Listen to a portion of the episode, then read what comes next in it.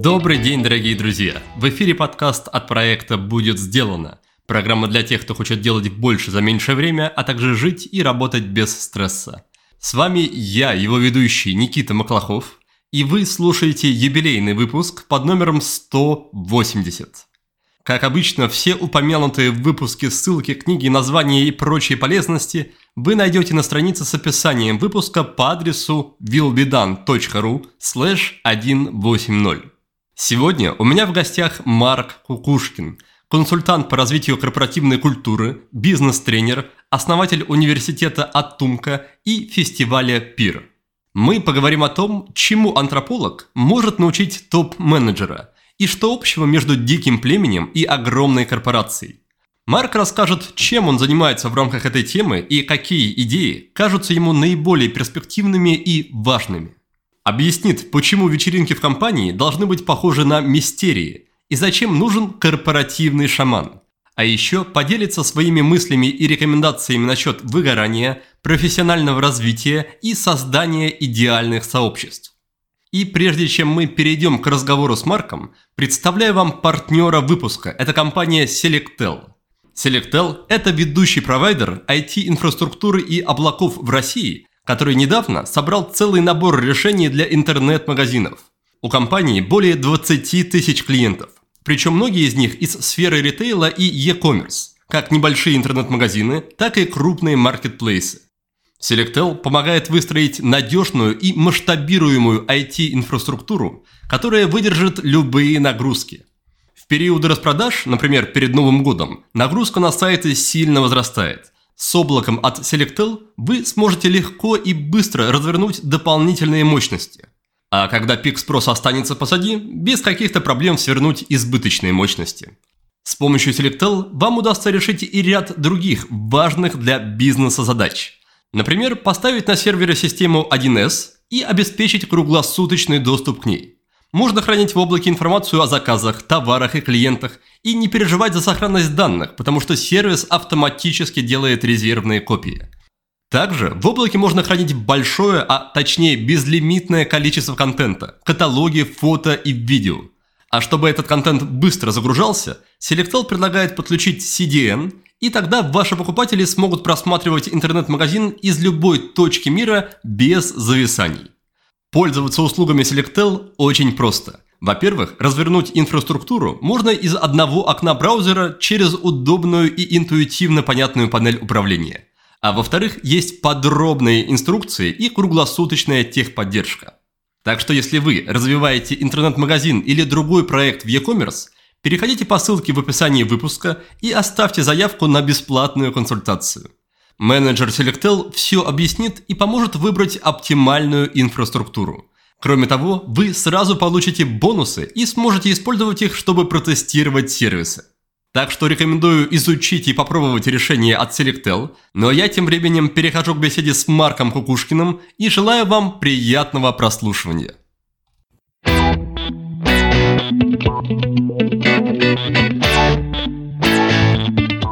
Марк, добрый вечер. Рад вас видеть у себя в гостях. Спасибо большое, что заехали. Да, добрый вечер, Никита. А скажите, как вам живется вот в таком темпе? Приехали с э, работы, дальше сразу самолет, прям чувствуется, если не спешка, то, по, по крайней мере, такая высокая энергетика. Режим привычный, он так немножко стал более льготным в ковидную эпоху, и вот сейчас, похоже, снова возвращается к прежним ритмам.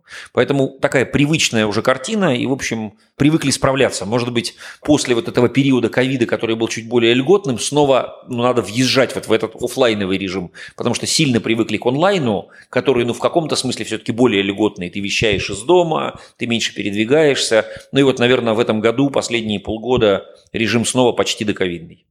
Но вы хотя бы получаете удовольствие от такого темпа? То, что я читал про ваши ранние какие-то годы, ранние тренерские годы, там какое-то дикое количество тренерских дней, там в месяц, что ли, 20 штук. Это что-то за гранью уже. Да, это ну, бывали периоды полного такого трэша, особенно когда бывало и 25, и даже у меня, помню, был такой рекорд, 32 тренинговых дня в месяц. Это когда у тебя каждый день рабочий, и еще вечерами ты успеваешь дорабатывать, и у тебя получается тренинговых дней больше, чем дней в месяце. Но вот правда, давно уже так не работаю, уже последние годы стараюсь и брать паузы и больше времени инвестировать в развитие, в отдых. Поэтому точно успеваю получать удовольствие.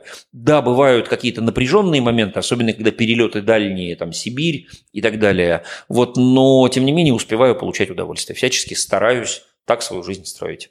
А какая у вас мотивация продолжать в таком темпе? Потому что, насколько я вижу, обычно люди выстраивают, вкладываются вот на зачетку, работают в молодости, а дальше или выстраивают такую систему, чтобы их имя работало за них, или просто постепенно уже делегируют, повышают там ценник да, какого-то невменяемого, что вот если именно вас заказали, то пусть тогда вот платят золотые горы сразу. Знаете, действительно, у меня, наверное, нет такого прямого экономического резона, потому что понятно, что есть и компании, в которых там я основатель, и эти компании приносят доход, и, безусловно, и ценник я тоже постепенно повышаю, может быть, он не самый там рекордный из моих коллег по рынку, но он в таком в топе, да, то есть в числе высоких.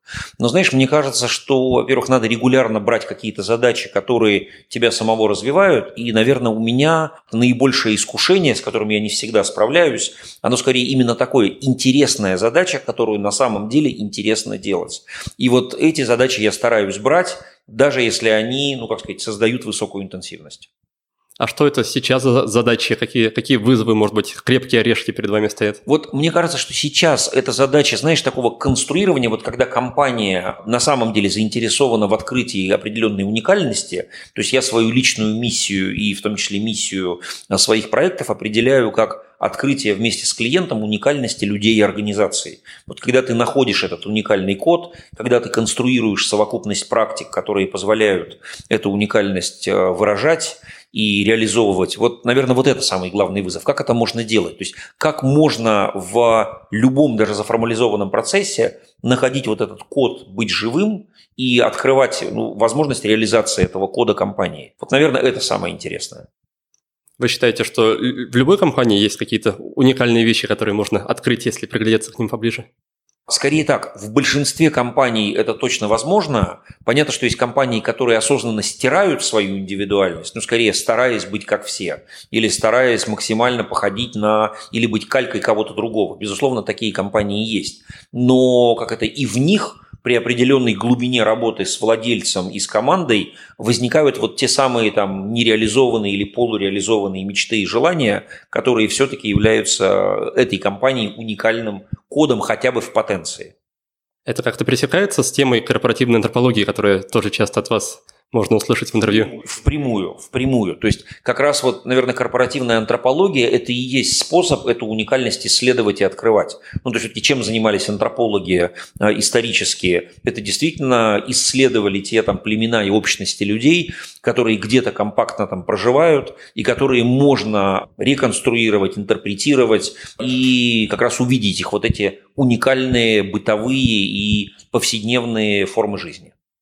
А для вас вот этот термин корпоративная антропология, он именно больше термин, или, или вы на самом деле вовлекаетесь антропологическую часть, как-то знакомитесь, не знаю, с шаманами, с племенами, куда-то ездите, что-то изучаете, пробуете? Смотрите, с одной стороны, для нас это, безусловно, обозначение приложения антропологии к корпоративному миру, и это, конечно, сфера, которая позволяет это прикладывать. Но при этом хочу сказать, что для меня и антропология в полном смысле этого слова, с одной стороны, это то, что мне было интересно всегда, в части путешествий, экспедиций, у меня там в анамнезе 100 стран по миру, то есть разные варианты там, экспедиций, экскурсий. Понятно, что это не всегда такие глубинные антропологические экспедиции, когда это ты там месяц прожил в каком-то племени или год там провел. Но тем не менее, при любой возможности погружения в компании или в какое-то сообщество я это использую. Поэтому у меня десятки экспедиций в разного рода компании – ну, то есть, когда действительно ты в эти компании попадаешь, ну, вот, например, совсем недавно мы были в Египте в Секиме с коллегами, ну и так далее. То есть, есть возможность прямо куда-то погрузиться и это изучать.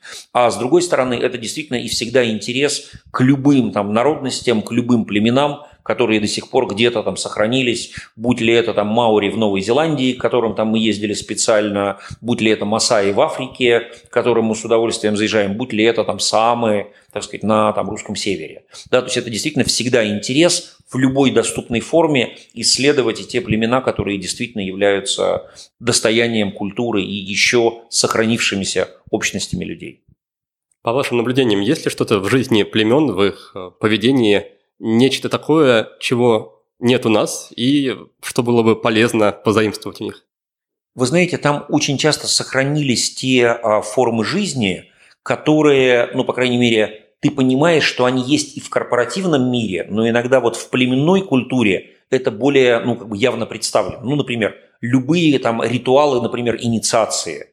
Понятно, что в каком-то смысле, например, то, как мы адаптируем и посвящаем людей в компаниях в корпоративных людей, да, вот в корпоративные бойцы, у нас тоже есть свой ну, как бы вариант а, своего рода инициации. Но, тем не менее, целый ряд этих ну, как бы вещей, он требует осмысления. Ну, правда, а что значит стать своим в такой-то компании? Это заложить условно там свою пятерню на стене офиса этой компании, это каким-то образом там, не знаю, быть причастным и записанным в какую-нибудь корпоративную книгу или что-то еще. Ну, например, даже те же, например, ритуалы инициации племен по всему миру дают огромную пищу для размышления, а что значит стать своим в современном корпоративном мире. То есть как раз в чем, мне кажется, потрясающе интересная тема корпоративной антропологии. Смотрите, это неисчерпаемая такая кладовая разного рода прототипов. Вот мы с вами сегодня в современной цифровизации ищем часто прототипы или создаем их как раз как э, там, прототипы разного рода решений, новых продуктов и так далее.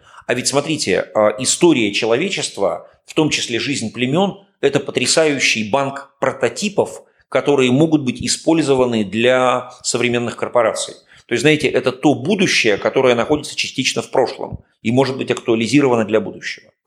Но, насколько мне известно, если брать вот такие племенные ритуалы, особенно ритуалы, связанные с переходом и сменой ролей, например, из мальчика в мужчину, там они были довольно-таки суровые и предполагали, ну, если не физические увечья, то, по крайней мере, отказ и потерю какой-то части себя. И вот это, мне кажется, было бы немножко трудно и странно реализовать в корпоративном мире, там, заставлять человека, не знаю, отказаться от чего-либо важного при приходе в компанию.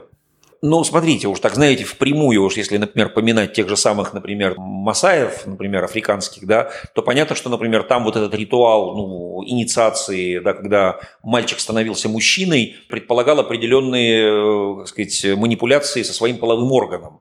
То есть вряд ли, наверное, в современных корпорациях надо как-то извлекать э, собственное достоинство, каким-то образом его там, э, не знаю, увечить или его там трансформировать. Ну, точно не про это речь. Ну, то есть речь не идет о как это впрямую воспроизведении всех тех физических манипуляций, ну, например, глубокая мысль, например, любых э, инициаций, то, что это ритуал перехода. И это, кстати, там очень неплохо описано там у Ван Генопа, ну и у других авторов. То есть, смотрите, это история, в которой ты оказываешься вот этой самой лиминальной фазе, когда ты уже не там, ну вот знаете, мальчики ушли там на рассвете на неделю в саванну, и они за эту неделю, как это, должны совершить ряд ритуальных действий, которые, по сути, позволяют им вернуться уже мужчинами. И вот сама структура вот этой фазы перехода и вообще, кстати, восприятие корпоративных процессов трансформации как фазы перехода дает фантастическое ну, пространство для понимания, как устроена сама эта по себе вот лиминальная фаза, а, фаза переходного периода. И э, идея такая, что надо показать и как бы прожить этот переход. И он точно, знаете, не может быть просто как это медаль на грудь и там, не знаю, два фантика и так далее. Это точно должна быть выстроенная, ну, как бы это выстроенный процесс. Точно так же, как, знаете, любая почти э, современная, хорошая корпоративная, там, не знаю, вечеринка или какое-то корпоративное мероприятие, это в той или иной форме какие-то там мистерии, или всинские, или какие-то другие. Ну, то есть это все равно устроено по структуре мистерии. И скорее нам не нужны конкретные, возможно, действия в рамках этих мистерий, но мы воспроизводим саму структуру перехода таинственного, не знаю, появления из э, подземелья на свет и так далее. Вот какие-то эти вещи, ну, например, например, почему почти в любом ну, таком настоящем празднике обязательно возникнут и огонь, и вода, и тьма, и свет, и так далее. Потому что это заложено в самой а, структуре вот этих, так сказать, мистериальных э, переходных действий. Кто, на ваш взгляд, должен выполнять в компании роль проводников, шаманов, э, отцов, старейшин и так далее? А, вы знаете, это, кстати, тоже интересная очень ситуация структуры, вот самой, само по себе воспроизведение ролей, и вы абсолютно правы как раз вот в части а, такой фигуры условно-корпоративного шамана, потому что это очень часто как раз не операционные лидеры. И это очень часто ответ на вопрос, а кто эту роль выполняет в конкретной компании. И это точно не универсальный ответ, что, знаете, например, это всегда внутренний коммуникатор, HR или там фаундер – вы знаете, очень часто, например, когда операционная функция уходит и передается основателями или акционерами первого призыва операционному менеджменту, они остаются в этой роли. То есть, знаете, вот я помню, что даже, например, когда уже Зимин, а, основатель, там, не знаю, Билайна Вимпелкома, уже, по сути, перестал быть акционером компании, он все равно, по сути, на встречах как бы компании, почему его компания так активно, например, вовлекала в разного рода события, именно потому, что он, по сути, и был хранителем, ну, как это, изначального импульса. Вот мне очень нравится вот этот термин и понятие «лидерский импульс» вот с каким импульсом рождалась компания, с каким импульсом она там дальше существует. Поэтому очень часто этими шаманами оказываются те, кто нес этот лидерский импульс раньше. И, возможно, он в операционной деятельности не принимает участие, но с ним связан ряд трансформаций, переходов, и он должен появляться в наиболее такие яркие трансформационные периоды жизни компании. Вы знаете, часто это люди, которые как раз в компании находятся в роли руководителей трансформационных процессов. То есть они меньше в операционке, они больше в трансформации, и они, по сути, собой вот эту роль своего рода корпоративного шаманства олицетворяют. А поэтому еще раз, эта фигура каждый раз конкретная для компании, она может быть даже сборной где эта роль прямо распределена между, например, а там частично, например, внешним, а, не знаю, консультантом-модератором, частично, например, собственным внутренним, например, HR, который это олицетворяет, и, например, кем-то из фаундеров, а, которые не принимают участие в операционном процессе. Тем не менее, вот эта фигура, она всегда а, должна быть осознанна и выстроена в этой компании. А как большие серьезные компании со своими большими серьезными проблемами воспринимают вот эту внешне не очень серьезную, слегка мистическую историю про антропологию шаманов? А, воспринимают так. А, знаете, скорее без а, желания следовать этому прямо впрямую, но опять же, чтобы как-то вот эту как бы мистику и вот эту магичность ей не, не снизить, ну, такую рациональность бизнес-процесса. Ну, чтобы, знаете, это не выглядело как история э, несерьезная, чтобы это не выглядело как история, ну, там, не знаю, обкуренных э, лидеров, которым вот в голову, понимаешь, ударила такая-то идея, но в то же время, знаете, с серьезным интересом к самой структуре этого процесса. То есть, смотрите, мы же можем не обязательно называть это словом «шаман», и даже можем это слово не публиковать, но мы понимаем, что вот эта история трансформации, она почти всегда немножко шаманская – одно из понятий, которое мы с рядом, например, очень серьезных клиентов вполне используем как серьезное понятие. Даже, например, не говоря слово «шаман», мы говорим, что время перехода – это почти всегда magic time. Ну вот это магическое да, время перехода. То есть время трансформаций серьезных, ну вот таких глубоких, оно точно не то же самое время, которое является а, временем а, еженедельной планерки и понимание того, что это другое время и другое пространство, оно есть и у серьезных компаний. Как будем делать магию? За счет чего? Что будет аналогом этого магической, магической трансформации или перехода?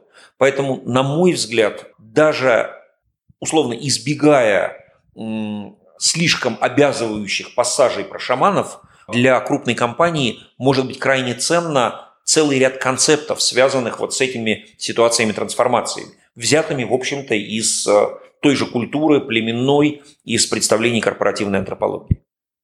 А нужно ли вообще для этого изучать конкретные племена и их ритуалы? Или, может быть, а, люди вроде Джозефа Кэмпбелла уже обобщили всю эту работу, и можно просто воспользоваться их схемами, там, шаблонами да, смотрите, первое, конечно, здорово уже брать те вещи, которые обобщены, вы абсолютно правы, что это и там путь героя Кэмпбелла, и, например, ряд работ вот э, наших, например, там голландских партнеров, учителей, которые, вот, например, сделали ряд работ, когда, знаете, уже реконструируются а, конкретные а, истории племен уже в виде такого в структурно снятом формате. Когда это уже, например, структура ритуала, структура костровой встречи, ну то есть уже это реконструировано и даже более того, немножко адаптировано для корпоративного мира. Поэтому я сказал бы так, что, знаете, это ну, не обязательно самому долгое время прожить там в этнографических там, экспедициях и в разного рода антропологических изысканиях, чтобы этим ну, осмысленно пользоваться. Но если такой опыт возникает, и знаете, если у вас есть возможность куда-то сходить глубоко наблюдателем и там пожить, это точно добавляет а, качественного восприятия, это точно добавляет вот этого умения делать полевые исследования, проводить интервью, да, просто наблюдать, а, не будучи вовлеченным, например, в какую-то активную там, управленческую деятельность. То есть вот эта ситуация, в которой ты действительно полноценно занимаешь позицию исследователя и погружаешься в полевые исследования – при этом, смотрите, это может быть и полевое исследование, например, там, конкретного какого-то а, там, племени или конкретной там, компактной какой-то общины, но смотрите, это может быть вариант ты идешь в другую компанию, и там выполняешь эту же антропологическую работу, исследовательскую, но на материале вполне реального вполне реального общества. Ну, например, современные, например, антропологи, работающие с девелоперскими компаниями, по сути, это та же работа, но они наблюдают за людьми, которые живут в этой территории, за их, там, не знаю, маршрутами перемещения, за тем, там, какими сервисами они пользуются. Ну, то есть это та же работа антрополога, но только, например, включенного в маркетинговое исследование, а по структуре, по объектам наблюдения и даже иногда по методам. Это те же полевые работы тех людей, которые ходили бы иначе в э, какие-то компактно проживающие там, группы людей. Если бы у вас был свободный год, и вам бы предложили побыть старейшиной какого-то племени, что бы вы выбрали, какое место или какое племя?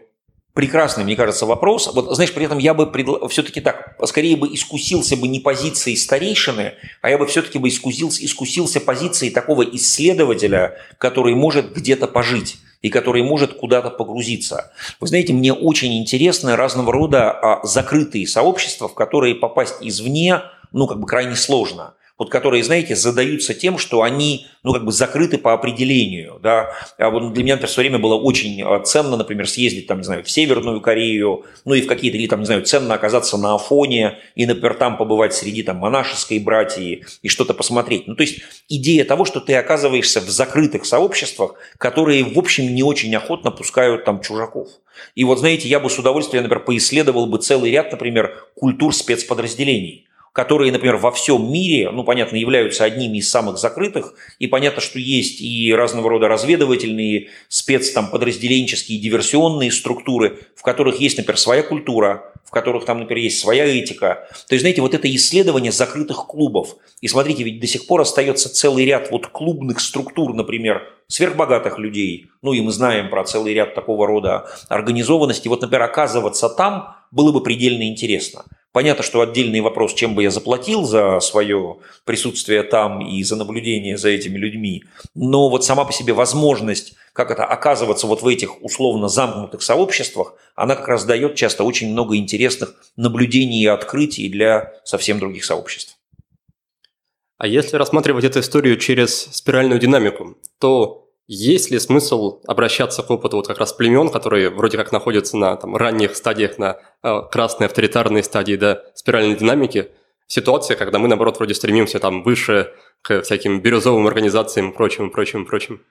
Вот смотрите, это хороший очень тоже вопрос, и вы знаете, даже я его иногда обсуждаю с коллегами, потому что чаще всего племенную фазу развития атрибутируют как раз фиолетовому уровню в спиральной динамике, ну, потому что это как раз вот тот самый полюс «мы», и часто очень говорят, знаете, так чуть пренебрежительно. Но о чем там говорить, вся история племен заканчивается на фиолетовом уровне. Вы знаете, мне кажется, это глубоко неверно. Почему? Потому что, в принципе, ну, как бы фиолетовый уровень – это, по сути, первый, ну, как бы эволюционной спирали вообще как бы уровень про «мы», и он дальше в разных вариантах, ну как это, фигурирует на любом как бы витке спирали, где возникает тема «мы». Смотрите, на синем, на зеленом и так далее. То есть, например, скажем, очень много из культуры племен возрождается, например, на зеленом уровне, где возникает целый ряд вот этих ну, как бы внутренних командных практик. Поэтому я бы ни в коем случае не относился к этому опыту пренебрежительно. По сути, смотрите, там в племенах и коренится, по сути, человеческий опыт общности, и многие очень вещи, которые потом эволюционировали, рождались там, и там до сих пор их ДНК и возможность его обнаруживать, его открывать. И это, по сути, прошивает всю как бы вертикаль вот этой «мы» спиральной динамики. Вы считаете, что мы утратили эти моменты или просто, не знаю, перестали на них акцентироваться, их просто нужно обновить как-то? В чем, в чем идея? Вы знаете, скорее так. Первое, мы про некоторые вещи перестаем замечать. Мы как бы настолько а, часто адресуемся, не знаю, к технологиям, к выхолощенным форматам, что, знаете, даже вариант, не знаю, сесть кругом и посмотреть, как это глаза в глаза, как будто бы для нас становится уже не так важно. И даже, знаете, само возвращение, не знаю, к ритуалу круга, к тому, чтобы там вначале а, там определенным образом как это запустить рабочий процесс, да, считать, что у этого есть какой-то старт. Даже, знаете, все до сих пор воспроизводимые, знаете, разбить там, не знаю, бутылку шампанского, аборт там спускаемого судна, сделать какой-то ритуал, который обозначает, что как это в этом доме будет жизнь и так далее. Это же само по себе важные вещи. И вот это понимание, что как-то заново открыть целый ряд смыслов – взаимодействия людей, там, обмена дарами, ну и целого ряда других структурных элементов жизни племен, он позволяет нам заново это перепрочесть. Ну, то есть, знаете, как будто бы мы знаем, что вот у этих слов должна быть музыка, но услышать эту музыку, заново ее написать и заставить звучать, мне кажется, это крайне важно. И возвращаясь к вопросу про отношение серьезных компаний к таким вещам, мне кажется в целом, что по мере продвижения такой идеи критического мышления, прагматичного, там, истории про бизнес-процессы, про четкость и так далее, в целом вытесняется такая, ну, а как раз мистическая, может быть, штука, которая на поверку оказывается не мистической, на поверку оказывается понятной и четкой, но внешне все-таки имеет такой налет, налет чего-то сказочного. А, знаете, э, я бы сказал так, что с одной стороны мы же постоянно, знаете, живем, вот опять же, двигаясь вверх по спирали, вот в этих полюсах, вот в этой растяжке, где с одной стороны есть вот этот растущий прагматизм, да, и в этом смысле целый ряд инструментов, цифровизация, технологизация и так далее. А с другой стороны, ведь смотрите, насколько востребована тема смыслов. Да, это тема смыслов и это тема возможности быть причастным к чему-то большему и общему. Поэтому, знаете, мне кажется, что наряду с прагматизацией есть точно другой тренд. Это как раз тренд вот такой, знаете, причастности. Например, сегодня вполне серьезно многие подходы современные, вполне бизнесовые говорят про душу организации. Ну правда, а где душа у этой компании? Вот на каком языке обсуждать душу компании? На языке каких KPI? Да? Вот что такое KPI, не знаю, душевной или недушевной компании? И вот это понимание, что для этого вроде тоже есть место и разговор. И вы знаете, мне кажется, что эти языки не отменяют друг друга, а дополняют друг друга. Потому что мы умеем поставить, например, там, цели и расписать технологическую карту на уровне рацио, но дальше возникает целый пласт смыслов на уровне действительно там сопричастности тому миру, в котором мы живем. Слушайте, ну когда, например, там в там, Новой Зеландии вполне официально э, принимаются, например, закон о том, что река имеет права, ну что это другое, как неонимизм вот в тех, так сказать, древних формах. Знаете, природа имеет свои права. Да, и права природы можно защищать, в том числе в суде. И вы знаете, мне кажется, что мы как раз с вами двигаемся к ситуации, когда мы как бы эти вещи будем уметь удерживать параллельно. То есть, с одной стороны, предельная такая прагматизация, и в то же время ощущение, что вот все, что вокруг нас, оно живое. И если оно живое, то с ним важно уметь взаимодействовать определенным образом. Поэтому вот я, честно говоря, сам являюсь человеком вполне таким, как сказать, светским изначально и по образованию, и по системе представлений. Тем не менее, считаю, что вот как бы развитие вот этой части душевной и духовной является частью современной эволюции, и мы точно, ну, как сказать, туда движемся. Мне кажется, как раз про это отчасти Харари писал. Он называл это интерсубъективной реальностью, что когда люди там, начинают во что-то верить все вместе, это в какой-то степени начинает существовать. То есть как компания по умолчанию это идея просто, но при этом мы начинаем воспринимать компанию как, например, ответчика в суде, и нас это не смущает. И он также пишет о том, что раньше этой, эту роль выполняли как раз боги, люди верили в богов, они как бы начинали существовать, то теперь на, на смену богам пришли компании и, и прочие, прочие такие объекты. Очень с вами соглашусь. То есть в этом смысле целый ряд современных представлений, ну как бы бизнесовых, он тоже в каком-то смысле такой иррациональный и полумистический, что возникает, ну как это критическая масса людей, как бы верящих в эту систему представлений и уверенных в том, что это так. Поэтому, как это, я бы не сильно обольщался по поводу нашей тотальной рациональности. Хорошо, давайте немножко вернемся к началу нашей беседы про ваш темп, про график и загрузку. Расскажите, что вам помогает избегать модного нынче состояния, как выгорание? Первое, мне кажется, помогает понимание, что все-таки есть задачи, за которые там, я могу не браться, ну вот э, в чем, мне кажется, в этом смысле ну, моя история. То есть все-таки я являюсь э, там, основателем и лидером там, нескольких компаний, с которыми я, или там, в которых я работаю, и в которых со мной работают многие другие люди. И есть какие-то проекты, которые ну, на автомате точно уже ну, есть большое количество людей, которые делают там не хуже меня, которые делают их технологичнее меня, и это позволяет мне, ну вот, например, ряд там сюжетов, например, не брать или просто скидывать или передавать другим, например, людям. Раз. Второе. А, я стараюсь удерживать все-таки какой-то баланс загрузки и отдыха, и это мне в целом удается. И, наверное, следующий момент, знаете, я, мне кажется, у меня получается двигаться по неким точкам энергии. То есть я знаю, где есть то, что меня подпитывает. Ну, например, у меня достаточное количество дней обучения, которые я сам за собой резервирую. Где вы учитесь, а не учите? Где, где я сам, смотрите, либо учусь, либо я хожу на эти конференции, где я выступаю, но я обмениваюсь на этих конференциях. То есть где, как сказать, возникает такая ситуация, что это точно подпитка. Ну, например, там, на прошлой неделе я был на там, форуме Women Who Matters, где представлял там разные, э, и, например, новые там продукты мы представляли по DNI, Diversity and Inclusion.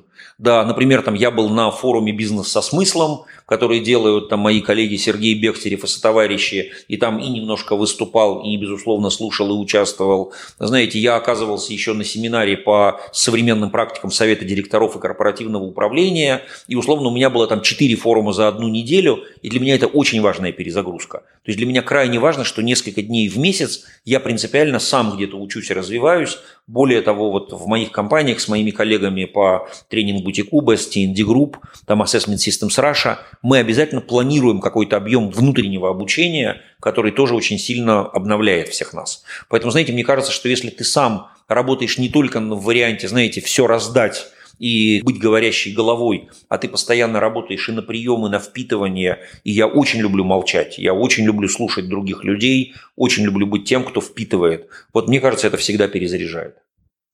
А есть ли какое-то обучение, может быть, в России или на Западе, которое вы бы хотели пройти, ну, там, возможно, длинное слишком, нет, нет пока времени, нет, нет возможности уделить время и внимание? Хороший очень вопрос. Вот знаете, я понимаю, что например, там, я бы с удовольствием, вот понимая, что мне уже там немало лет, там уделил бы какое-то серьезное внимание, ну, например, обучению целому ряду там навыков, например, программистских. Да, то есть я бы с удовольствием там перезагрузился, потому что когда-то это было совсем в зачаточном состоянии. И действительно вот эта история, что сегодня люди, владеющие, например, рядом современных, например, там языков программирования, имеют какое-то такое важное, ну, по крайней мере, важную дополнительную ценность в плане понимания там современной матрицы, да. А понимаю, что я бы, например, с удовольствием удовольствием уделил какое-то внимание образованию в сфере искусства. Ну, то есть у меня есть какая-то там история с актерским, э, с актерским треком, который у меня когда-то был и был прерван в моей собственной жизни. Но вот это понимание, что например, с удовольствием пойти, а, там, поучиться, например, истории искусств, да, пройти какую-то там, не знаю, собственную подготовку как человеку, который может там, не знаю, рисовать, лепить, при том, что я не считаю себя человеком с художественными талантами, но я бы с удовольствием в это пошел, потому что это вот, ну, точно преобразует тебя и а, там дает тебе много. И, наверное, еще бы одна вещь, которую бы я сделал с удовольствием, я много говорю о теме живых организаций, но я бы с удовольствием, как это, точно бы повысил уровень своих биологических представлений о современных там, моделях, концепциях живого и так далее. Ну и в этом смысле, знаете, пойти на биофак МГУ тоже было бы замечательным опытом. Вы имеете в виду системы вроде там муравьев или, или грибного царства? Ну вот, скорее, смотрите, да, просто представление связано, потому что сегодня очень много интересных концепций, как раз изучающих сам феномен жизни, строящих разные версии, интерпретации и так далее. И вот как раз, ну, ну и поработать и в режиме там какой-то теоретической эволюционной биологии и этих представлений, и, безусловно, как бы что-то поделать руками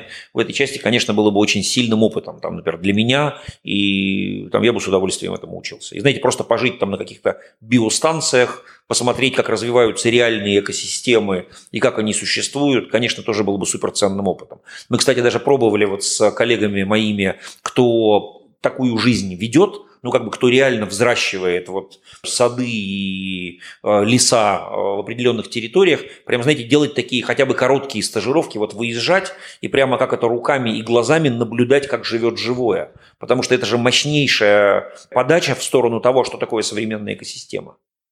Здорово. А если говорить про тот опыт и тот навыки, которые вы уже за свою жизнь, карьеру получили, как вы считаете, что сейчас вас отличает, может быть, если не от всех, то от большинства, во-первых, тренеров, например, в, в рамках карьеры, в рамках работы и в целом людей в рамках личной жизни? Какой ваш опыт делает вас э, уникальным? Угу. У меня вообще есть такой тезис, что вот если представить, что все, чему мы учились в жизни, это такая большая зачетка. Ну вот представить, что в этой зачетке записаны все наши курсы, при том как формально пройденные во всех наших высших, поствысших образованиях и так далее, включая всевозможные короткие программы. И, например, а, туда включить все наше неформальное образование. а у кого мы учились, даже при том, что у нас про это нет ни сертификата, ни диплома, то каждая такая зачетка делает нас уникальными. Ну, то есть мы все люди с уникальными зачетками. Да, вот мне кажется, что меня, вот, ну, по крайней мере, отличает, вот если искать такой мой код, про мою там какую-то особенность, я понимаю, что с одной стороны это интеграция очень разных форм работы с АОС-группами, ну, то есть у меня есть как бы в моем багаже практики там терапевтические, практики там актерско-театральные, практики разного рода там консультационные, практики там а, разных подходов и самоуправления. Ну, то есть вот, наверное, по как это количеству техник, что можно делать с группами, ну, я мало знаю людей, наверное, в России и в мире по объему там кругозора и разных там техник, которые есть, ну, просто вот представляющих, что можно делать, и думаю, что меня один из самых широких здесь таких кругозоров, которые есть. Второй, наверное, момент, а, мне кажется, у меня много про нетворкинг, и вот этот вот даже фестиваль пир, который я делаю, да, где, а, там, знаете, из условно тысячи, там, например, 500 участников, там, не знаю, 500 спикеров. Да, это тоже некоторая часть. То есть вот это понимание, понятно, что где-то оно чуть-чуть поверхностное. Оно чуть-чуть такое нахватанное, то есть не все глубоко. И я это осознаю. Но вот это понимание, что ты знаешь вот этих, вот этих, вот этих, вот этих, ты знаешь, что они делают, и ты легко конструируешь эти вещи.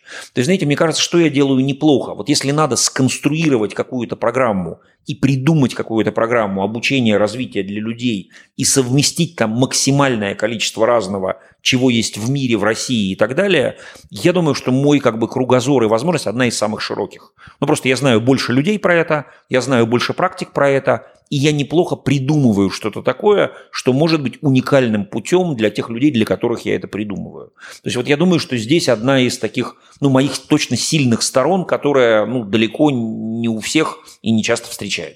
Ну и плюс к тому еще значительную часть этих вещей я могу сделать руками. Ну, то есть организовать такую модерацию, медиацию, коучинг, фасилитацию, привлечь этих людей, договориться с ними о выступлении и все это запаковать в один флакон, при этом, чтобы там были еще спорт, искусство, путешествия и так далее. Вот, наверное, вот это одна из вещей, которые мне интересны, ну и в которой есть вот эта вот, ну, по крайней мере, заявка на уникальность. Давайте скромно.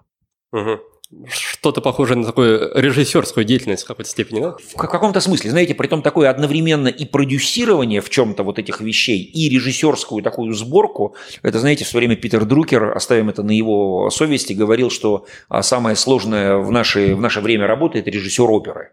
Ну, в смысле того, что синтетическое искусство, очень разные звезды, все это за короткое время на одной площадке в рамках бюджета. Ну, то есть такая вот, знаете, работа по такому замысливанию и реализации вот таких сложных, комплексных, каких-то развивающих программ. Вот, наверное, это одна из вещей, которые мне, ну так по большому счету, интересны. А когда вы работаете с конкретными людьми или с компаниями, как вы понимаете, какой из вот этого большого набора инструментов, которые у вас есть, что именно применять в конкретном случае? Вы знаете, чаще всего это подсказывает сам заказчик, и это можно с ним тестировать. Вы знаете, я сторонник такого раннего вовлечения заказчика а, в разные вещи. То есть у тебя возникает идея, ты тестируешь хотя бы ее там, ну, замысел или призрак с тем, кто является твоим заказчиком, он как-то отзывается на эту историю, все, и ты понимаешь, что вот дальше сюда можно копать. То есть, знаете, иногда скорее так, интуиция и перебор. То есть интуиция того, что откликнется у него, дальше какой-то перебор вариантов, зацепка, ощущение такого, знаете, микроинсайта, вот здесь пульсация жизни и дальше развитие и аранжировка этой темы. А у вас э, самого нет ли ощущения перегруза от такого количества терминов и инструментов, которые вы назвали, что, возможно, было бы лучше как-то углубиться во что-то одно, стать суперэкспертом вот здесь, освоить это максимально, но быть номер один именно в этой теме, при этом не пытаясь охватить все-все Скорее, это часть моей стратегии жизни, и лучше как это быть в своем амплуа, чем в чужом. У этого, знаете, есть разные имена. Ну, например, есть, по-моему, эссе Исаи Берлина, написанное еще в 1953 году, в 1900, в котором он а, обсуждает стратегию лесов и ежей где как бы леса, вот она, знаете, про разное-разное, немножко попробовать покомбинировать и так далее, а вот еж, он такой вот упертый про одно. И я точно знаю людей-ежей, у которых, знаете, есть одна тема, они эту одну тему несут через всю жизнь, и вот что бы они ни делали, они про эту тему. И они в этом прекрасны и глубоки. Ну вот в этом развлечении я лиса. Ну или у там, моего коллеги Марка Розина, мне кажется, есть похожая а, тоже такая дихотомия. Это про стратегию служения в своей жизни и стратегию путешественника. Ну вот знаете, есть люди, которые вот они чему-то одному привержены, служат, и это их точка крепления в этой жизни, и они вокруг этого места, этой методологии построят всю жизнь. А есть вот те, кому, знаете, надо оказаться везде в этом мире, все попробовать, все понюхать, что-то скрестить. То есть я понимаю, что я человек скорее второго типа стратегий, да, вот этих самых лис или вот этих самых путешественников. И, наверное, в этом, ну, там, моя особенность и моя слабость одновременно. То есть я знаю людей, которые глубже меня делают целый ряд вещей. Знаете, лучше я соберу команду ежей, как бы как и соорганизую их, и пусть каждый из них там свою вот эту поляну, как сказать, до земли расскажет, мы вместе скооперируемся, чем я буду сам пытаться быть ежом в том, в чем я, как сказать, этой глубины не демонстрирую. Ну или современный вариант, наверное, сканеры и дайверы, возможно. Можно и так, да, можно и сканеры, дайверы тоже очень неплохой вариант. А вот эта вот идея, когда есть вот эти такие серферы, ну тоже еще один вариант, который, ну так, серфит, находится в свободном поиске, да, и есть те, кто действительно дайвит и погружается в глубину, да. Как вы считаете, если бы вы не стали бы бизнес-тренером, куда бы вы пошли в, в рамках профессиональной деятельности? Тоже думал об этом. Есть широкий спектр вариантов, который э, в принципе, ну, как бы эти, эти же примерно компетенции может использовать чуть иначе. Ну, например, скажем, я понимаю, что если бы в какой-то момент вот я скорее входил в жизнь, например, страны в эпоху вот я просто помню, что я входил как бы вот в активную жизнь и фазу такую реальной деятельности в период 90-х годов, когда отношение, например, к политической сфере было у меня очень резко дистанцированным. То есть я и сейчас остаюсь дистанцирован по отношению к политике, но я, например, понимаю, что если, например, это было бы на 10 лет позже, я бы легко мог оказаться в какой-нибудь политической или общественной организации, которая занимается вот широким развитием там, возможностей людей. И то, что, например, сейчас делают там люди в администрации президента, не знаю, в России стране возможностей, это же тоже вот эта идея про создание такого бульона развития. То есть, может быть, я мог бы оказаться где-то в этих структурах внутри. Я сейчас сотрудничаю с ними как внешний человек, но я вполне мог бы оказаться вот в каких-то институтах развития страны внутри там, этой ситуации. Вы знаете, мне кажется, при, при определенном стечении обстоятельств, знаете, я мог бы оказаться таким, в хорошем смысле слова, сводником разных людей, которые профессионально занимаются нетворкингом. Ну, то есть именно из этого извлекают там свой какой-то бенефит, который, например, там возникает. Наверное, окажись я в сильно более молодом поколении, очень может быть, что какая-то моя часть жизни была бы такая более блогерская, вариант там, движения в сети и такого активизма, там, например, в сетях, сочетался бы с организацией чего-то офлайнового. Ну, вот такая онлайново-офлайновая жизнь, да, где есть там, не знаю, свои там миллионы подписчиков и где есть своя история превращения этого онлайн-жизни в какие-то офлайновые форматы, празднества и так далее. То есть я думаю, вот примерно этот спектр мог бы быть альтернативным. Вы не жалеете, что не застали, не застали всего этого в свою молодость? Вот знаете, я сторонник, помните, известной вот этой фразы «времена не выбирают, в них живут и умирают». Как-то надо прожить свое время и как это прожить его достойно. И вы знаете, я точно понимаю, что я а, скорее удовлетворен тем, как я живу. Мне кажется, что я делаю вполне то, что я могу. Мне кажется, что я создаю некоторую ценность для там, ближних и дальних. И в этом смысле у меня не так много сожалений, что, например, я кем-то не стал. Скорее, знаете, вопрос, кем ты стал, да, это, как это есть такая известная притча, да, что как это на том свете тебя не спросят, почему ты не был Моисеем, да, тебя спросят, почему ты не был собой, да, вот как бы, как это, будь собой и ищи свою, как бы, форму, ну, реализации в том, что ты делаешь.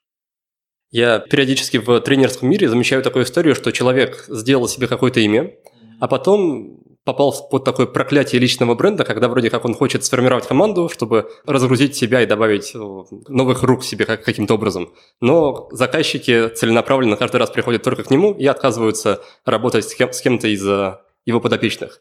Как вы вышли из такой ситуации, или как не попали в нее, и как вы смогли сохранить и свой личный бренд, и также развить организацию на своем начале? Во-первых, как бы я хочу признать, что эта проблема есть. И у меня был тоже момент, когда, например, в своих компаниях это была очень трудная ситуация, да, как бы не удавалось передавать какие-то заказы или задачи. Нет, только ты, и, пожалуйста, не надо никого вот из этих, да. Ну, с одной стороны, здесь всегда работает механизм ценника, да, есть как бы ты за 3К, и есть кто-то за К, а, и это один из механизмов, ну такой совсем простой.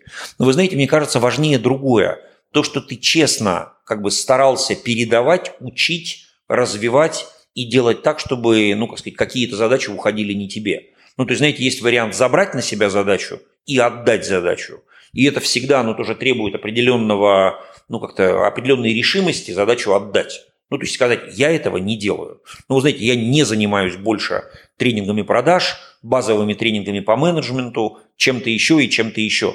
То есть, знаете, двигаясь вверх, как бы отслаивать предыдущие ступени, отдавая их кому-то другому, кто это может делать, ну, точно не хуже тебя. И в какой-то момент ты понимаешь, то есть всегда есть вот эта, знаете, опасность, а вдруг получится так, что тебя вытеснят из всего, что ты делал. Ты все отдал. Но вы знаете, я не очень боюсь. Я точно не очень этого боюсь, потому что, мне кажется, я опережающими темпами формулирую гипотезы, а что может быть еще. Я в своей жизни там долгое время, например, осваивал тему про управление изменениями, да, как одну из тем. Сейчас я ее почти отдал и делаю крайне редко, но тем не менее сама тема трансформации, управления изменениями там меня влечет. Я очень надеюсь, что вот мы с коллегами сейчас запустим, например, там в 2022 году вот эту школу корпоративного антрополога, как такой мегапроект, и через какое-то время вот эта тема корпоративной антропологии будет реализовываться хорошо там десятками людей в этой стране, а там не единицами. И я с удовольствием, ну, как бы пойду дальше, в том числе в самой теме корпантропологии. Там найдутся новые слои. То есть мне кажется, что отстреливай предыдущие ступени, и тогда точно ты будешь высвобождать себя для новой деятельности. То есть вот эта идея, что себя важно высвобождать, с чем-то надо прощаться. А как вы понимаете подходящий момент, когда нужно отказываться от прожитого и и как в целом произвести это прощание, если вот оно работает, оно ценное, ты сам его построил, свое детище и так далее? Ну, смотрите, первое, как правило, этого становится слишком много. То есть слишком много условно заказов на одно и то же, или там задач про одно и то же. И тогда, как это, не знаю, поднимай ценник, говори, что ты больше этого не делаешь и так далее. То есть, вы знаете, мне кажется, что точно важно соблюдать некий баланс в твоем портфеле, портфеле того, что ты делаешь, классика вот этой бостонской матрицы, да, что-то, что является там дойными коровами, пусть оно будет, но пусть его будет не более чем. Ну, там, в моей версии, там, не более одной трети категорически. Пусть там точно будут какие-то там новые продукты, которые ты сейчас осваиваешь, и пусть там будет, вот у меня такой важный очень критерий, минимум 20% проектов, которых ты раньше таких не делал. Смотрите, это всегда немножко риск, ну, риск облажаться. Знаете, ты такой вот весь из себя герой, звездный и так далее, но ты, э, как это, берешь что-то, что не гарантирует тебе успех. Но если ты этого не будешь брать, ну, ты, мне кажется, закончишься в своем развитии. Поэтому всегда вот эта идея в портфеле, это все время Костя Райкин говорил прекрасный такой пример, он говорил, что если там, условно говоря, в э, репертуаре сатирикона, например, есть там 7 спектаклей по дни и недели и появляется восьмой, какой-то один должен уйти из репертуара. Ну, то есть какой-то принцип. Вот у тебя должно быть сколько-то, и чем больше ты начинаешь высвобождать, убирая какой-то предыдущий, например, э, спектакль, продукт и так далее. Вы бы такую стратегию самому себе посоветовали применять бы с первых дней работы или, или в момент, когда вы уже чувствуете какой-то фундамент под ногами, когда уже есть, не знаю, поток клиентов, есть уверенность в завтрашнем дне? Скорее, когда сформирован какой-то уже поток и базовый уровень. То есть, когда сформирован какой-то базовый уровень, тогда уже можно, конечно, позволить себе от чего-то отказываться. А вариант отказываться, пока ты себя не обеспечил хотя бы ну, неким прожиточным минимумом, конечно, рискованный. Да, то есть начать это делать слишком рано рискованно.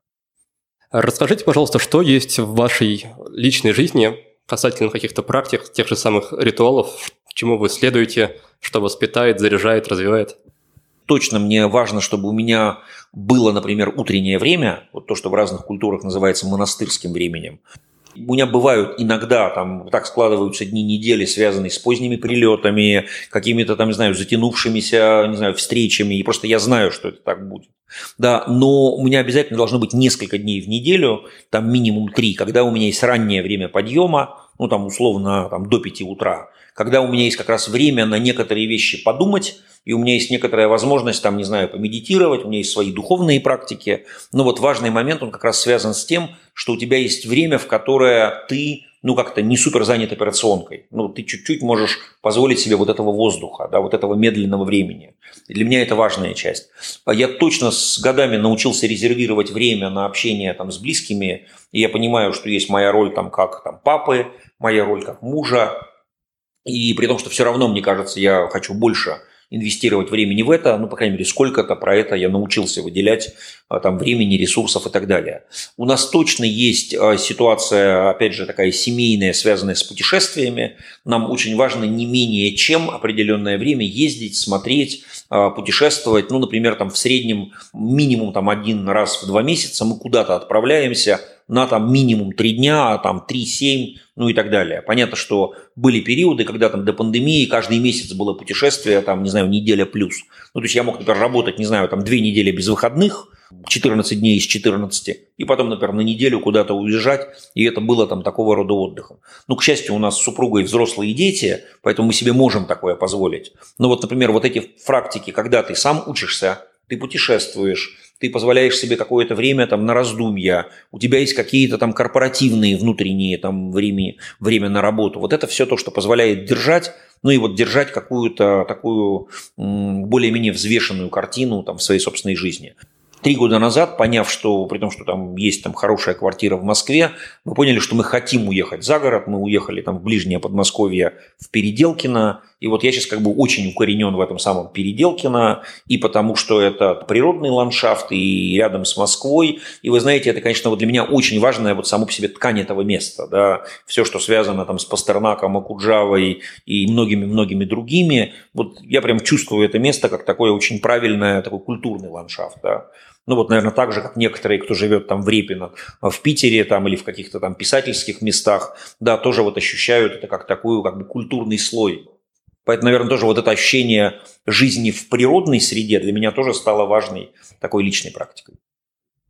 Расскажите, какие у вас планы на вторую половину жизни? Как, как вы видите свою, свой пожилой возраст и старость? Это очень правильный вопрос, потому что действительно вот эта стратегия второй половины жизни, а уж ну как минимум в 50 про это точно надо задумываться, может быть здорово и раньше.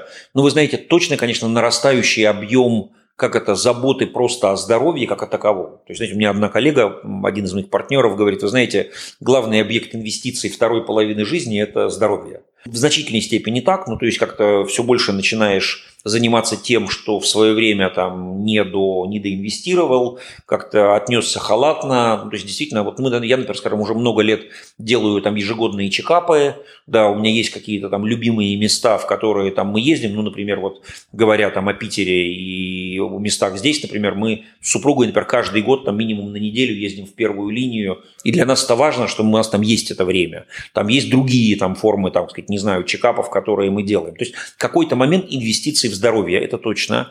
Вы знаете, точно это понимание, что ты все больше высвобождаешься от обязательных вещей и все больше начинаешь увеличивать долю таких элементов, которые тебе интересны. Например, я понимаю, что я с удовольствием ухожу в такое а преподавание в бизнес-школах.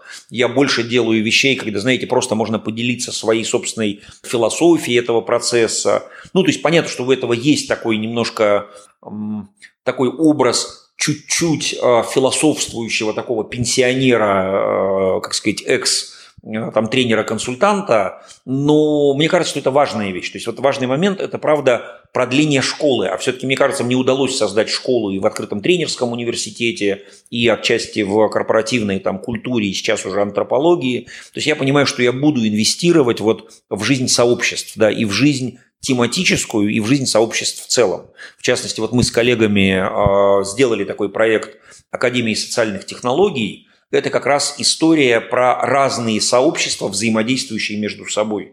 И я понимаю, что какой-то объем времени я готов инвестировать вот как раз в такое кросс общение в разных сообществах.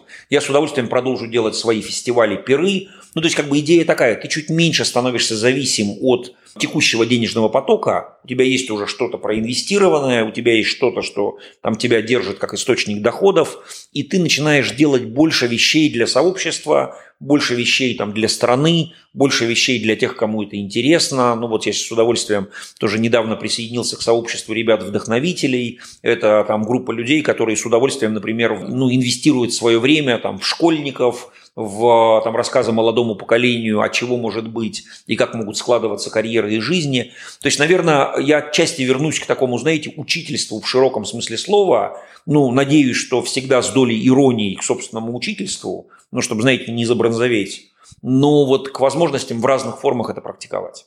Наверное, так. По вашему мнению, Как должно быть сформировано сообщество, какие принципы в нем должны быть заложены, чтобы оно существовало не, не день, не месяц, не год, а может быть даже дольше, чем, чем сам основатель? Да, тоже очень важная такая тема. В частности, вот мы последний пир, например, проводили как раз по теме вот сообщества племена живых. И, мне кажется, целый ряд вещей интересных там поформулировали для этого. Точно в этом сообществе должно быть много такой страсти к теме. Вот такая, знаете, страсть и энергия, что-то такое созидать и делать. То есть, знаете, это точно не механически построенное сообщество. Но, знаете, группа подписчиков в соцсети нифига не сообщество. Ну, то есть, как бы это совсем ну, иначе построенная организованность. Это точно идея, в которой внутри возникает много коммуникации. Это точно идея, что сообщество не может быть объединено только одной фамилией, ну или одним именем, да, если даже это там потрясающий там суперблогер. А вопрос, как живут твои люди, в том числе вза взаимодействуя между собой. Что ты делаешь, чтобы они и без тебя тоже могли.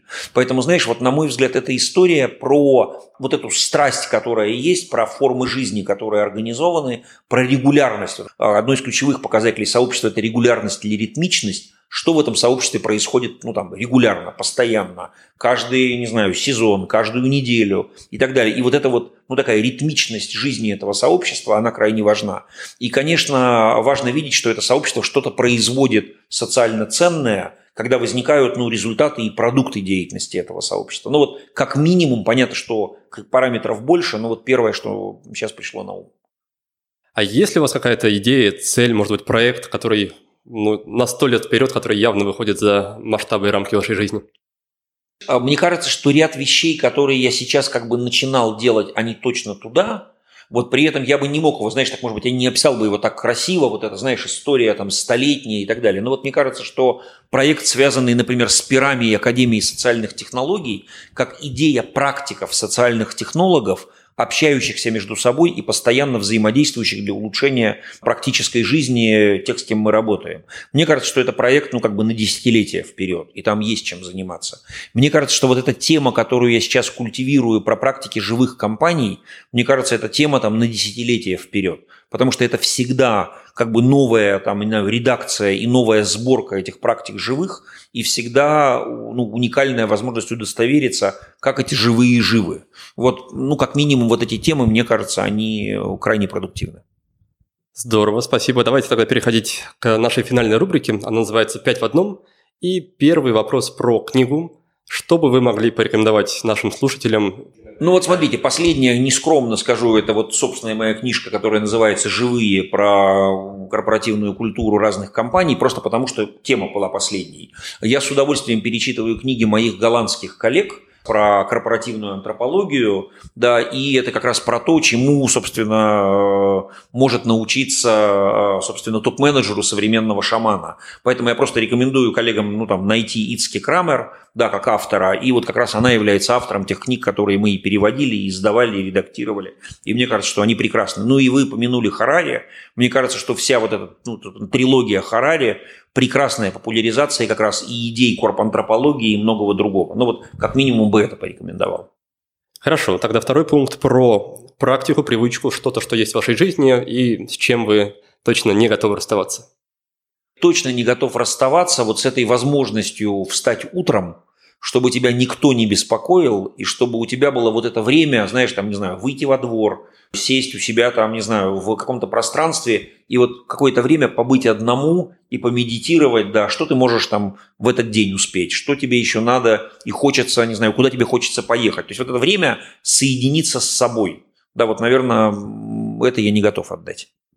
Третий пункт про вопрос, который можно задавать самому себе, чтобы к чему-то прийти, что-то узнать о себе, о жизни, какой-то вопрос для саморефлексии, который мы могли бы вспомнить. Знаешь, мне кажется, что один вопрос, который стоит задавать себе там всегда, вот это, кстати, к вопросу о том, какие вопросы мы можем задавать себе еже, там, вечернее, каждый день. Ну вот мне кажется, что ключевые вопросы – это вопрос, там, чему я научился сегодня, в чем мои какие-то инсайты сегодняшнего дня. Да, это всегда почти вопрос про благодарность, кому я благодарен за сегодняшний день, за то, что со мной произошло. Ну и вечные вопросы про то, куда мы идем да, какие у нас появляются следующие возможности, чего мы еще не пробовали, чего мы еще не делали, ну, как минимум. Четвертый пункт про инструмент. Что-то из виртуальной или реальной жизни, что вам помогает как раз в этой самой жизни или работе начиная от какой-то полезной программы, заканчивая, не знаю, любимой обувью, маркой обуви? Наверное, таких вещей есть ну, много, достаточно разных, которые являются такими, знаешь, где-то костыльными, а где-то действительно продвигающими. Знаешь, при этом я отвечу достаточно банально, просто по частоте употребления. Я думаю, что мне, вот особенно в эпоху пандемии, как, наверное, и многим, сильно помогает Zoom. И я пробовал самые разные как бы интерфейсы взаимодействия, но я понимаю, что вот как бы Zoom как ну, программа в своей простоте и в такой дружелюбности интерфейса, вот, наверное, это один из моих ключевых помощников в этом мире. И спасибо Zoom за то, что он есть, и за то, что коллеги не останавливаются в развитии, так сказать, своих э, каких-то там модификаций. И, наконец, пятый вопрос про фильм или сериал, тоже что-то, что, может быть, недавно посмотрели, или что-то, что вспоминается, приходит на ум. А, знаешь, вот я до сих пор так немножко в охренении по, по поводу игры в кальмара, Понятно, что это штука, которая тебя точно как бы ну, терзает, задевает, и ты думаешь, а почему такой ажиотаж, хайп и так далее. Ты до конца не понимаешь, как ты к этому относишься. Ну и вот вообще, наверное, вся вот эта история вот этих, не знаю, трудножанровых таких отборов, да, когда там все эти королевские игры и так далее, вот я скорее думаю сейчас над феноменом вот этих там сериалов а, и про то, про что они для современного человечества. Вот, наверное, это то, что... Я не могу сказать, что я бы это прям рекомендовал, но это, например, то, что меня прямо, ну, так вот как-то занимает, такой успех этого, этого процесса. А из того, что мне понравилось, наверное, в последнее время, буквально вот в выходной мы ходили там на фильм «Французский вестник», и он, по-моему, снят теми же ребятами, которые снимали «Гранд Отель Будапешт», и вот это эстетство и умение рассказать красиво стилизованную историю, конечно, оно меня очень впечатляет. Но это вот скорее из последних впечатлений, из того, что, наверное, там я бы мог рекомендовать. Хорошо, Марк, спасибо большое за эту беседу. Напоследок я еще оставляю полминутки времени нашим гостям, чтобы они могли рассказать, где их можно найти на просторах интернета или в реальной жизни, принять участие в каких-то мероприятиях и так далее. Давайте коротко. Меня точно можно найти в Фейсбуке. А, с некоторых пор я стал чуть более активен в Инстаграме, хотя все равно, наверное, в Фейсбуке больше, чем в Инстаграме. Меня можно найти в целом ряде мероприятий. Меня удобно искать. По-моему, я единственный Кукушкин Марк на просторах Рунета. И вы знаете, я бы даже больше звал на какие-то мероприятия, которые я делаю, и там, где не только я. Вот я делаю такой фестиваль «Пир», он легко находится. «Пир» точно будет в 2022 году в сентябре в Москве. Никит, приглашаю вас тоже. Принимайте участие, включайтесь. Мне нравится ваша уверенность. Да, ну я прям уверен, что он будет. Вот это прямо мне нет сомнений. А, значит, и будет пир э, сибирский в следующем году. Э, и, коллеги, все объявим. То есть вот, наверное, вот эти события, они для меня яркие. И, наверное, еще одно, что мы запустим таки школу корпоративного антрополога. Да, запустим ее, собственно, в феврале. Поэтому следите за рекламой, скоро как бы будет объявлено, можно будет присоединиться. Вот, наверное, то, что хочу сказать. Итак, друзья, сегодня мы с Марком обсудили корпоративную антропологию. Мой гость использует ее в своей профессиональной деятельности, а именно для того, чтобы открывать и исследовать уникальность компаний. Он считает, что история человечества в общем и племен в частности – это настоящий банк идей и прототипов, которые можно адаптировать для бизнеса. Так, в жизни любой компании рано или поздно наступает время перемен. И это особое магическое время. Подобные трансформации по структуре похожи на те, что мы наблюдаем в общинах и племенах. И коллективу бизнеса, как и племени, нужны ритуалы перехода, а еще шаман, который будет управлять этим переходом. В качестве шамана, по словам Марка, может выступать внешний консультант, HR или основатель компании – такой фаундер может являться хранителем лидерского импульса и погружаться в деятельность компании как раз в периоды ее трансформации. Марк отметил, что мы часто обращаемся к технологиям и ставим во главу угла разум и прагматизм. Из-за этого мы перестаем замечать и использовать те знания, что веками копилось человечеством, и очень зря. Мой гость считает, что совмещение разумного и духовного – это новый тренд – по его мнению, темы смыслов и духовной общности вполне могут дополнять тему финансового и материального развития, а не противоречить ей. Во второй части беседы Марк дал несколько рекомендаций для тех, кто хочет развиваться в профессии и при этом не выгорать. Мой гость советует делегировать задачи, попутно обучая сотрудников, соблюдать баланс между работой и отдыхом, уделять время занятиям, которые дают энергию, а также постоянно учиться. Об этом, кстати, напомню, был мой прошлый сольный выпуск подкаста. Идем дальше. По мере накопления мастерства у вас должно быть все меньше операционки и все больше интересных задач. Ну и, конечно, больше заказов. Если вы не справляетесь с потоком заказов, повышайте стоимость своих услуг и передавайте свои проекты коллегам, освобождая себя для новых проектов. Такие новые амбициозные проекты, по совету Марка, должны занимать около 20% вашего рабочего времени. Отдавать задачи, с которыми вы и сами прекрасно справляетесь, и браться за новые – это непросто и порой даже рискованно. Но кто не рискует, тот не развивается. Ну что же, на этом на сегодня все. Желаю вам новых, интересных и амбициозных проектов. И до встречи в следующем выпуске, в котором мы подробно обсудим тему психотерапии. Пока! Thank you.